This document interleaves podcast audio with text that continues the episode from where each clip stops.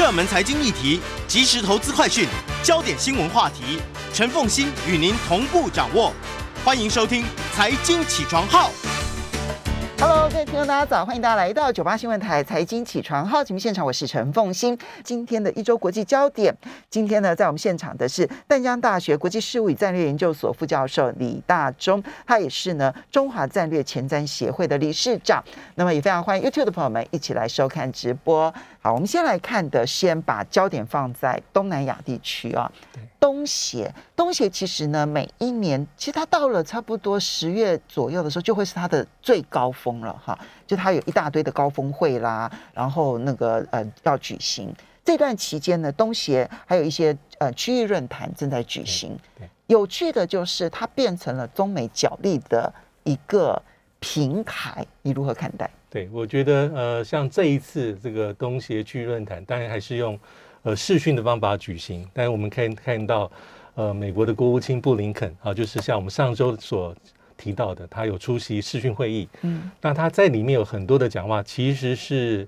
呃这个间接有跟中国大陆北京交锋，因为北京是王毅外长，那讲到很多的东西，但是除了这个美中之间之外，当然有一些。呃，议题有些新的进展，比如对，比如说对于缅甸的这个议题有一些，但是美国的话就是，呃，他这个整个行程其实从八月二号到六号，他出席很多东协呃相关的会议啊，包括呃东亚峰会的部长会议啊，东协区论坛，呃，湄公河之友的一个部长会议等等等等。那里面他其实谈到很多东西，其实老调重弹，嗯，我们都不会陌生哈。比如说，他会提到区里面的一些议题，不管是南海啦，嗯，啊，不管是缅甸啦，不管是朝鲜半岛等等等等。那对于对于中国大陆的地方，他还是强调，包括像新疆、嗯、啊西藏这些人权、呃民主的议题，也提到了新冠的疫情等等等等。那但这里面有个地方比较特别，是他又重提一次，呃，中国大陆的核武威胁。呃，这点是比较特别。那这也不是近期来美国的第一次。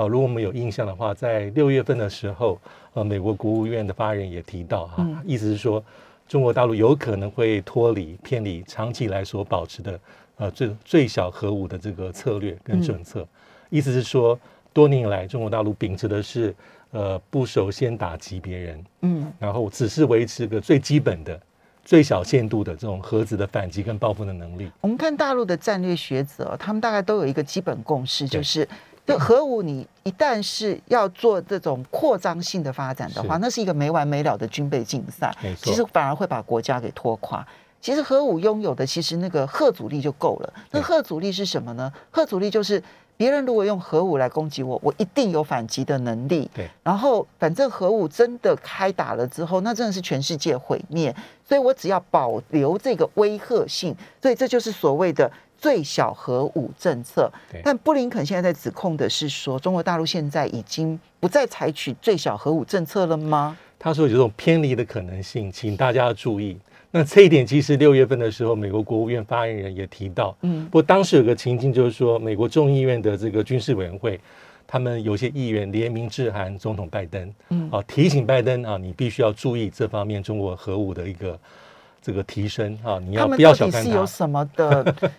证据？然后来说，现在整个情况已经正在改变当中。呃，他们是有引用哈，就是美国的这战略司令部的这个指挥官的一个证词，有类似的一个讲法。那他在里面评估是说啊，未来十年当中，呃，中国大陆的核子的这个库存可能会提升。呃，这个倍数之多，嗯，可能在十年之内，核弹头的数目可能会达到一千颗弹头，嗯，所以这些国会议员是有所本啊。但是，呃，以这样来看的话，其实我们都知道，以目前来说，中国大陆的核武实力跟美国还有很大的差距，嗯。那很多观察者说，以现在来说是小巫见大巫，嗯。啊，不管从整体的这个核子打击的能力，还有核弹头的数目，其实美国是远远超过其他国家。呃，即便是俄罗斯都跟它有一小段的距离，那何况是中国大陆？嗯，但是这点也非常特别，就是说，我们从最近几年这一个美国跟中国大陆的一个角力，可以看到，美国基本上还是非常擅长这个掌掌握这个战场，就抛出议题议题设定。嗯，那么从呃川普后期的一个呃，包括像新疆、香港啊，人权民主啊，这个是很。一连串的这个议题都搅在一起。那到现在来看，这两个月会发现说，这核武的议题有点是被美国刻意的去端上台面，意思是成为他一个发动攻势的一个呃切入的主要新的视角之一。因为这样的议题跟美国大美国重视中国大陆在这方面发展，其实行之有年。嗯，啊，即便是差距这么大，但是美国本来就会关切中国大陆在这个军力发展上的一举一动，从传统武力到这种核子武力。嗯。都是如此，但是最近我觉得把它特别的点出来，有包括像布林肯这一次从国务院之后的一个新闻稿里面，又把这点写进去，我觉得是非常有意思的一个一个征兆。所以你觉得它会是一个新一轮的议题设定的？攻击主题，我觉得有可能哈，因为从六月到现在已经提过几次。但你总要展现出一些，比如你，比如你说卫星云图，呃，卫星图啊，卫星呢去照到了说，哦，我你正正好有什么样子的一个发展，或者说我从你的内部资料，或是就说你总是要有一些确切的证据，而不是说它有偏离的可能性。对，然后呢，我们对这个发展很关注。类似像这样子，跟你那个拿到很具体的证据，可能有很大的差别吧。那之前媒体有公布了照片，就后来发现很乌龙啊，因为那个其实是风力发电的机装啊。对，我觉得这后面其实可以反映出，我觉得还是美国整体对于中国大陆这个综合国力快速崛起的一个依据。嗯，好，所以他对中国大陆的这个关注的面向其实非常广，这已经不只是怎么经济。嗯，科技啊，综合实力或其他层面，那在军事上，军事上面，照理说，美国应该非非常有自信的领域里面，他都会把它端上台面，说你有可能改变，嗯，有可能对我造成威胁。那再加上有些时候是媒体推波助澜，比如说今天可能根据华油的报道，或是某某国际媒体的一个报道，然后再加上美国国内的一个一个关注它，那再加上本来目前的氛围，美国国内就是上礼拜也提到。呃，两党尤其是国会议员，对于中国大陆本来就持比较戒慎恐惧的看法，就是用高标准去放大镜去看中国大陆的一举一动，所以这些都有可能成为一个目前新的一个角力战场。嗯，所以这次的 A I F 里面，我觉得最有趣的地方是如此。但是如果我们去看王毅的版本，王毅发言的版本其实也非常有趣，很多时候是针锋相不点名的针对。我觉得是不点名，就是。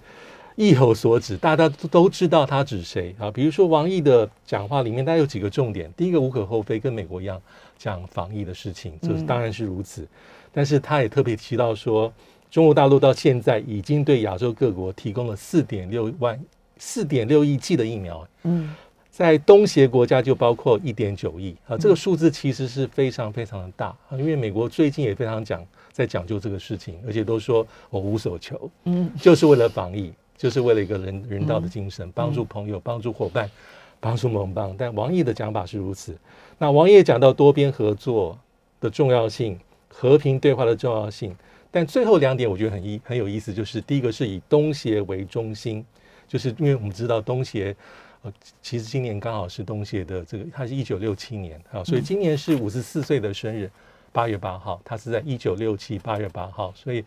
八八不只是父亲节，也是东协的诞生日。嗯，那对于东协的创始的创始五国，对五国，那后来慢慢变成十国。对，然后一九八四这个这个汶莱加入，最后有四国十国。那东协为中心，本来就是个东协很重要的一个传统，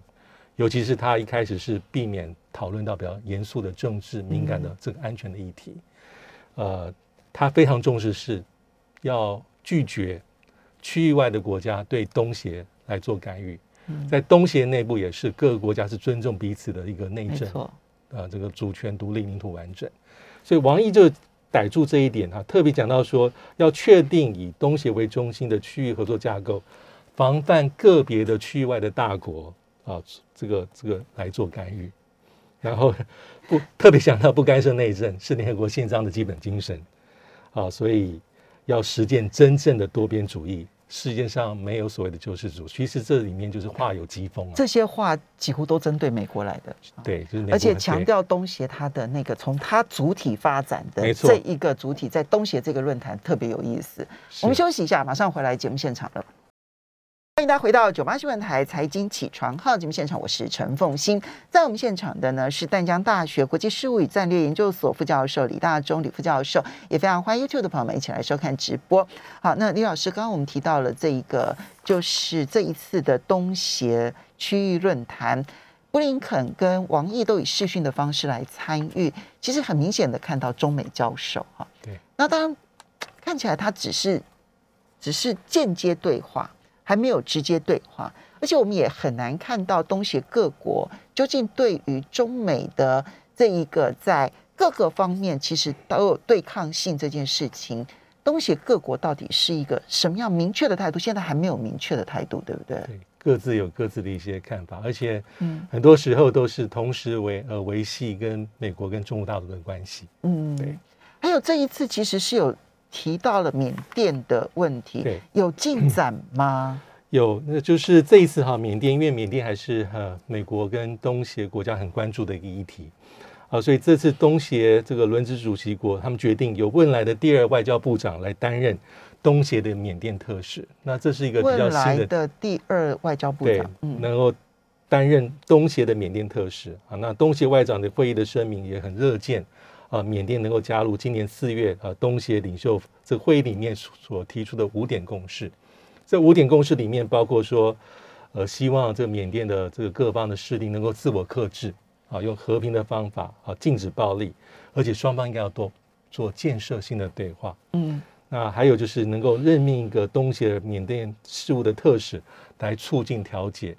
同时要给予这个缅甸人道的主义的这个协助跟援助。嗯，那最后就是东协这位特使的代表团应该尽速的去访问缅甸。那这一次在这个会议里面啊，其实这是一个比较新的一个进展。其实啊，这个大概是东协过去对于每个这区域内的每一个国家内部发生任何的状况，他们不介入原则。其实这一次是有一点打破了，比较积极的一些有些作为。嗯，对，能够主要是站在人道。跟维持稳定的一个立场去做这样的一个一个一个一个比较明显的一个作为，感觉上他们也刻意的寻找了一个相对比较小的国家，对，而减少那一个大国介入的那种感受疑虑。因为如果最大的国家可能是印尼，是。那可是可能会引起缅甸的疑虑，所以他刻意选择的是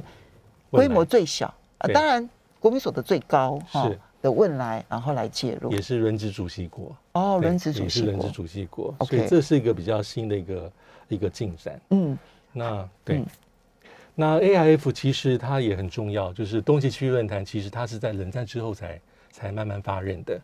哦，就是冷战结束之后，亚太的国家说，我们应该在这个安全啊。政治领域里面有多的一些沟通跟合作，嗯，啊，所以在一九九二年东协峰会就确立说，我们应该在这个领域里面增加一些对话。所以这一次的东协区域论坛是一九九二年的时候才开始的，呃，应该是说九四年第一届首届在曼谷召开，一九九四年，所以现在是第二十八届，嗯，那有二十七个国家这个参与，嗯，啊，除了原本的东协十国之外，啊，包括中国大陆、日本、韩国。啊，印度、纽西兰、澳洲，啊，以及像俄罗斯、美国、孟加拉等等，还有甚至像这个欧盟，嗯，都在里面啊。它是一个很重要的一个机制跟对话的管道，嗯，或是一个平台。其实这个就凸显出，就是这东协，呃，我我看过东协的几本书哦，他们都刻意的很强调，就是说东协自己知道，他们每一个国家都很小啊，对，那在国际上面其实没有足够的影响力。要发挥影响力，就是十个国家非常团结，是，所以东协的团结度是大家很难想象的，啊，对，所以在这种。因为他们非常团结，十个国家加起来非常大的情况之下，你看到东协论坛它所发挥的影响力就变得非常大。是，嗯，而且东协其实真不能小看，如果以人口来讲，其实大概有六到七亿人之多啊。那以市场来说，应该也是全世界前几大的一个一个整个经济的一个总和。嗯，所以它的影响力从它是在冷战期间成立，一九六七啊，所以它一开始是非常的谨慎。嗯，那到冷战结束之后，有一些更新的一些发展跟增进，嗯，啊，在不管在经济啦，在人文，在各个领域里面有更多的一些合作，嗯，所以这个也是大家会更加关注它的原因。好，接下来我们再来看到这个非常有意思哦。刚刚讲的是东协区域论坛嘛，我们接下来来看的是太平洋岛国论坛，嗯，这个台湾很少关注哈，是对，全世界其实也很少关注，美国也很少关注，但是呢，这一次拜登呢是首次以总统的身份，当然他是视讯参加了太平洋岛国论坛。对，但是这是美国总统的第一次，它代表的意义到底是什么？可能还是跟美国跟中国大陆的影响力的竞逐是相关的。哈，第一个是说，这个太平洋岛国论坛是在一九七一年就成立，嗯，所以到现在也刚好半个世纪五十年。一开始其实它叫的名字是叫做南太平洋论坛，大概在两千年前后的时候才改名为太平洋岛国论坛。它大概有十八个会员国，但是里面呢最重要的国家可能还是澳大、澳洲跟纽西兰。啊，因为澳洲跟纽西兰它的整体的一个国家的实力啊资源，其实都是其他其他的这个会员国的这个好几倍之多。啊，可能是几百倍吧。几百倍，那也是这些国家的主要的出口市场。那同时也肩负很多这个呃这个区域里面的国家里面的一些军事啦、警察啦，还有相关的一些文职人员的一些提供，所以它非常的重要。那除此之外，它还有所谓的观察员。嗯观察员主要还是一些国际组织跟机构，嗯啊，联合国、世界银行、APEC，呃，亚洲亚洲银行 ADB 等等等等。除此之外，它还有十八个对话伙伴哦。十八个对话伙伴里面，囊括了像是美国、中国大陆，呃，像是法国、加拿大、英国、日本等等等等。嗯那还有一个很特别，叫做对发展伙伴。嗯发展伙伴指的是谁呢？好，就是指的是我们台湾啊，哦中华民国。嗯那我们是在一九九三年开始用这样的身份来参与太平洋岛国论坛的一些相关的活动。因。为事实上，太平洋岛国这十八个会员国当中，我们刚刚虽然点名的是澳洲、纽西兰，是。但主要的你剩剩下十六个成员国，过去很长一段时间里面，大多数的国家都是我们的邦交国，当然后来一一断交了是是，那么，嗯、现在留下来的，诶帛琉现他有没有在有在？帛琉还在里面嘛？对不对？，对，嗯马绍尔、诺鲁跟这个这个嗯呃图瓦鲁等等等等都在里面。嗯那我们在这个领域的参与，大概是比如说提供奖学金，嗯呃，增进呃这个区域里面的一些教育的合作，还有一些像是一些永续发展等等等等比较软性的一个议题。它其实，嗯，如果排除掉澳洲、纽西兰，它比较像是对于太平洋的一些相对贫穷落后，然后呢发展很辛苦的这些小的岛国呢，那么给予一些共同的一些协助。对啊可是你刚刚提到，就是说。因为美国过去从来不关心，它虽然是对话伙伴，但美国其实过去从来不关心这一个区域。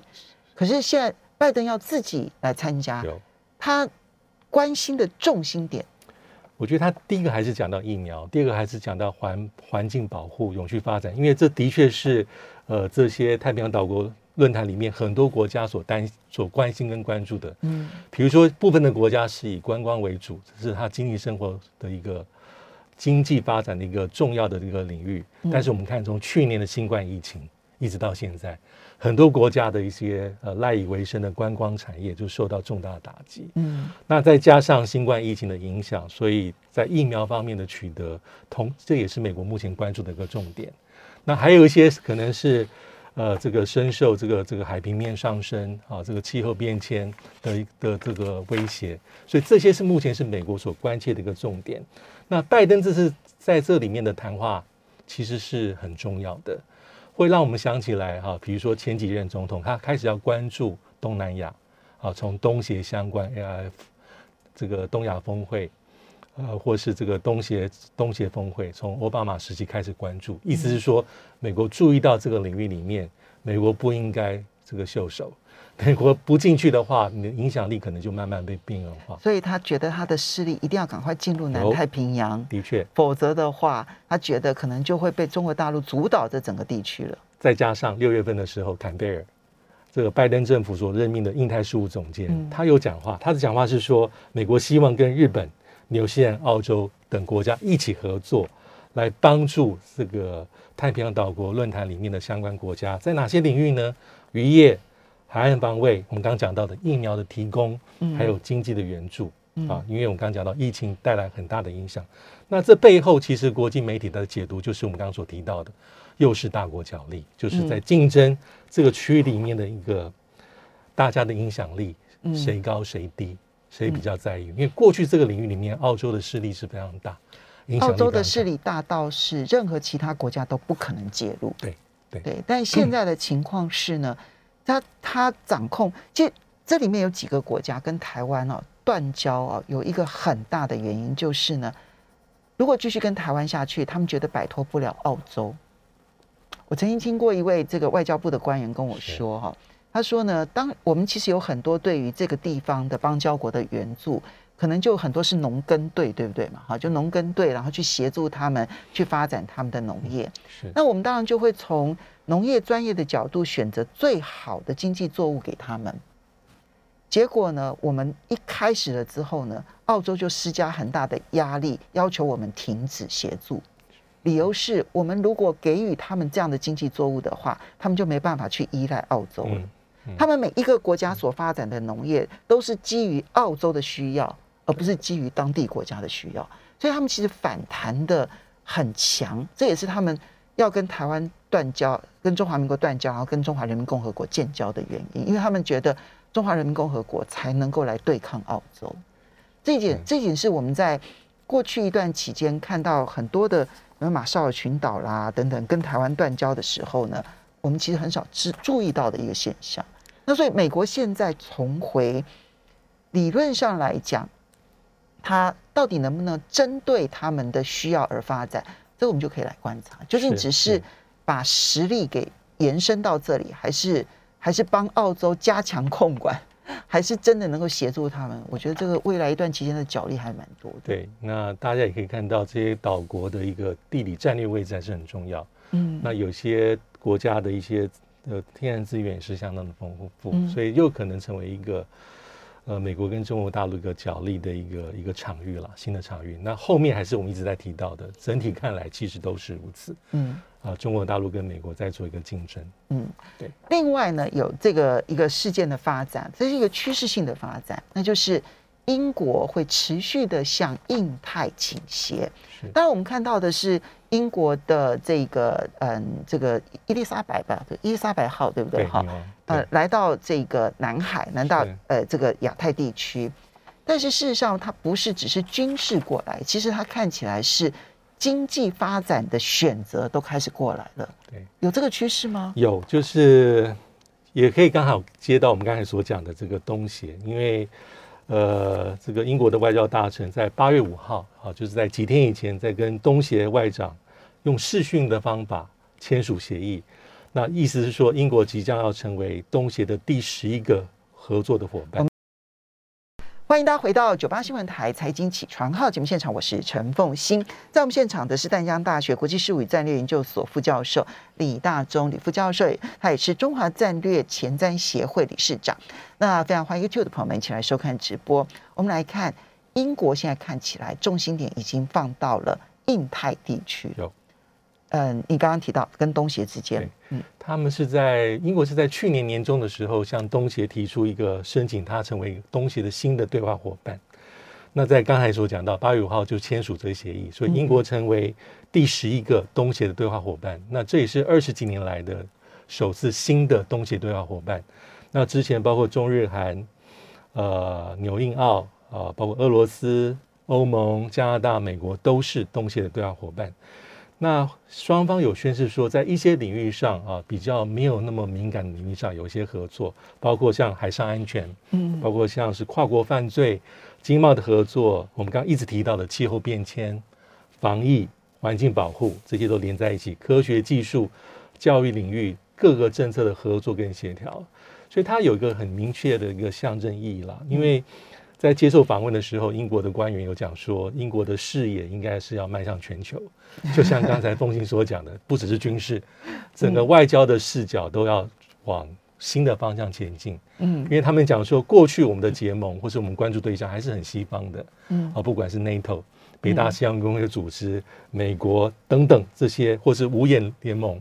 但是世界的变迁非常快速。嗯。当美国在把战略重心从前总统，应该是说再往前推，即便没有印太的词这个词汇，奥巴马时期就是重回亚太，对，川普印太战略，嗯拜登接续印太战略，只是它没有一个还没有一个自己的名称。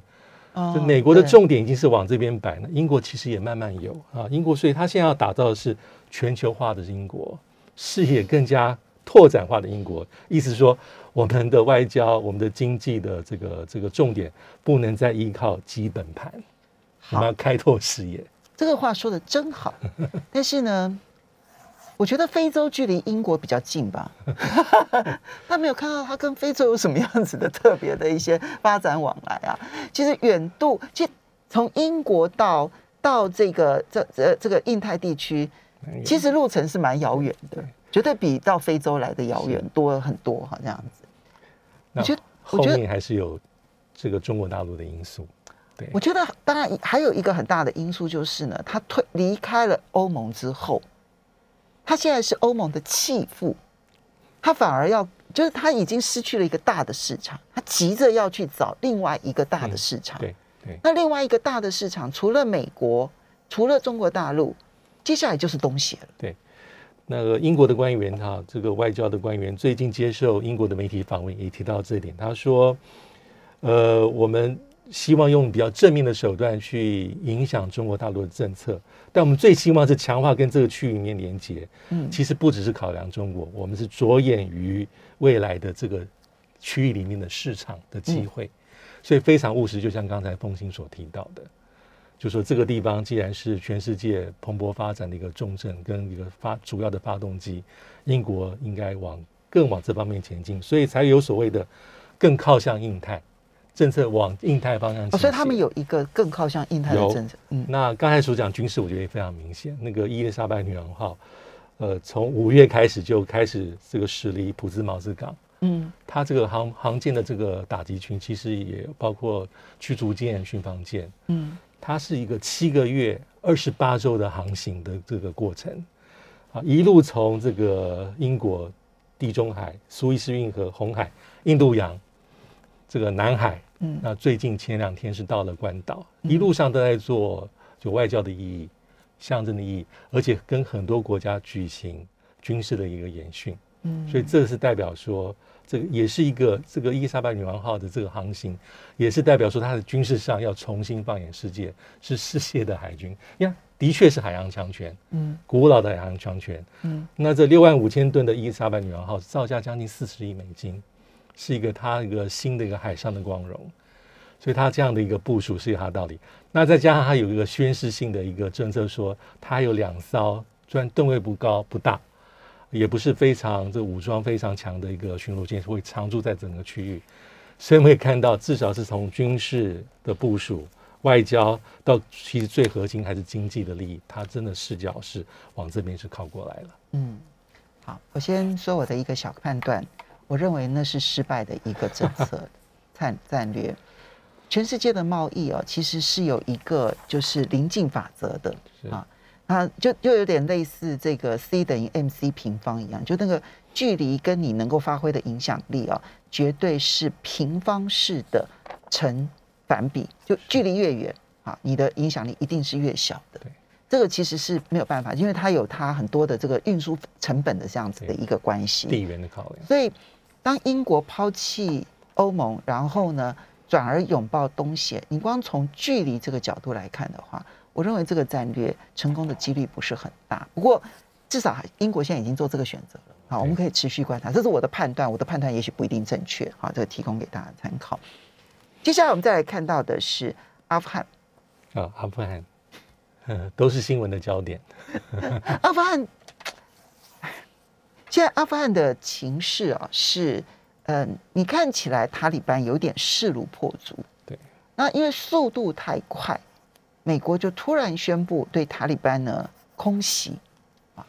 那这个空袭的目的看起来也不是要阻止塔利班呢掌控全阿富汗，他的目的看起来只是希望你的速度不要这么快而已。所以阿富汗由塔利班掌控军局，看起来几乎成定局了耶。呃，多数的国际的媒体可能也是这样做这样判断，就是美国的空袭行动可能没有办法取得决定性的一个改变。呃，就像刚才呃主持人所提到的，那当然这几天有些消息就是塔利班又在攻城略地，其实他是蚕蚕食鲸吞的。嗯那他当然宣示说，他可能掌控这个整个阿富汗大概八成的领土，但可能有点夸大，但是至少三分之一、二分之一以上是可能的。嗯啊，因为受制于阿富汗的一个地形嗯，啊，本来有些地方就是鞭长莫及。哦，所以国际上面也很难预估它到底掌控了多少。对，因为这个很多地方又是交错，或者政府军、政府的安全部队控制部分，嗯但是塔利班可能宣布说他已经夺下这个都市的一个城镇的那个主导权，但整体的形势还是对阿富汗政府是非常的不利。嗯那这一切可能还是跟美国跟其他国家政策相关。因为当美国这几任总统做出很明确的我要在阿富汗战略收缩，嗯那拜登在他手上完成，那其实是一个很重要的一个政治的宣示。我们看在七月份的时候，当美国说他要从这个一个重要的军事基地啊巴格兰空军基地要撤走的时候，其他在这个为了消息的保密，为了安全的考量，其他的撤出是非常的、非常的、仓皇非常的仓促。但是他说要把这个基地交给阿富汗的这个政府军的安全部队来做控管。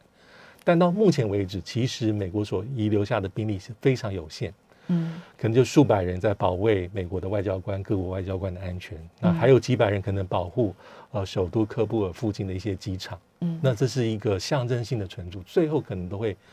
完全的移走。嗯但是这个效应非常大，就是当美国有这样明确的宣示的时候，因为美国跟塔利班谈已经谈了一阵子，嗯在前政府，但是当美国正式撤出举动的时候，其实你前脚才刚走，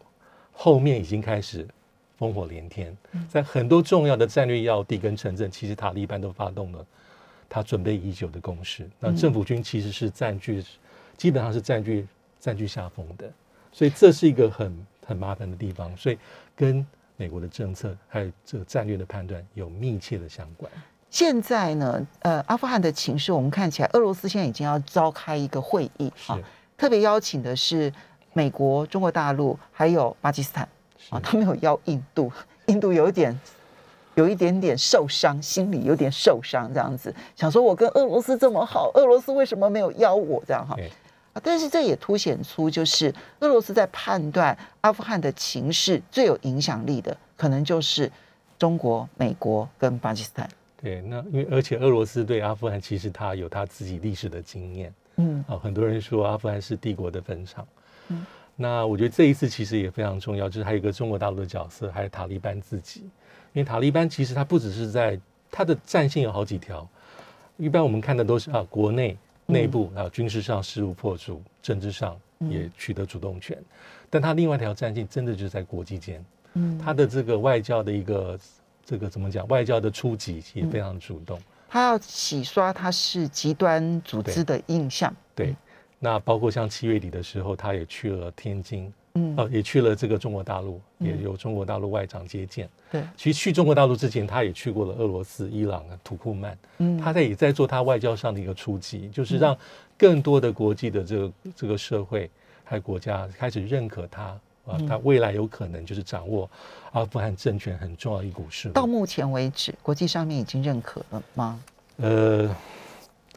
没有这么的完全，但是可能心理上做的判断是，可能按照这局势继续推展上下去的话，终究有一天可能会掌控，可能是时间的快慢而已。嗯那这样的判断，其实当时的美军的指挥官有做出类似的判断，他说，可能美军的势力完全撤出之后，阿富汗会陷入内战。嗯但现在判断是说，这个内战会持续多久？有可能会政府军大获全胜吗？还是经过一段时间之后，其实塔利班慢慢慢慢的掌握的政权。所以呃，美国内部的评估最多就是到内战，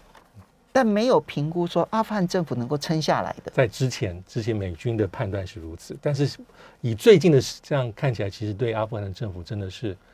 非常高度的不利。嗯，那其实这也未必是中国大陆所乐见的状况，因为一直有两种讲法。嗯，啊，一种是呃中国大陆很很就是可以填补这个真空，对，但是其实中国大陆有反恐等境内安全的考量上，其实这未必是对大陆是好的一个结好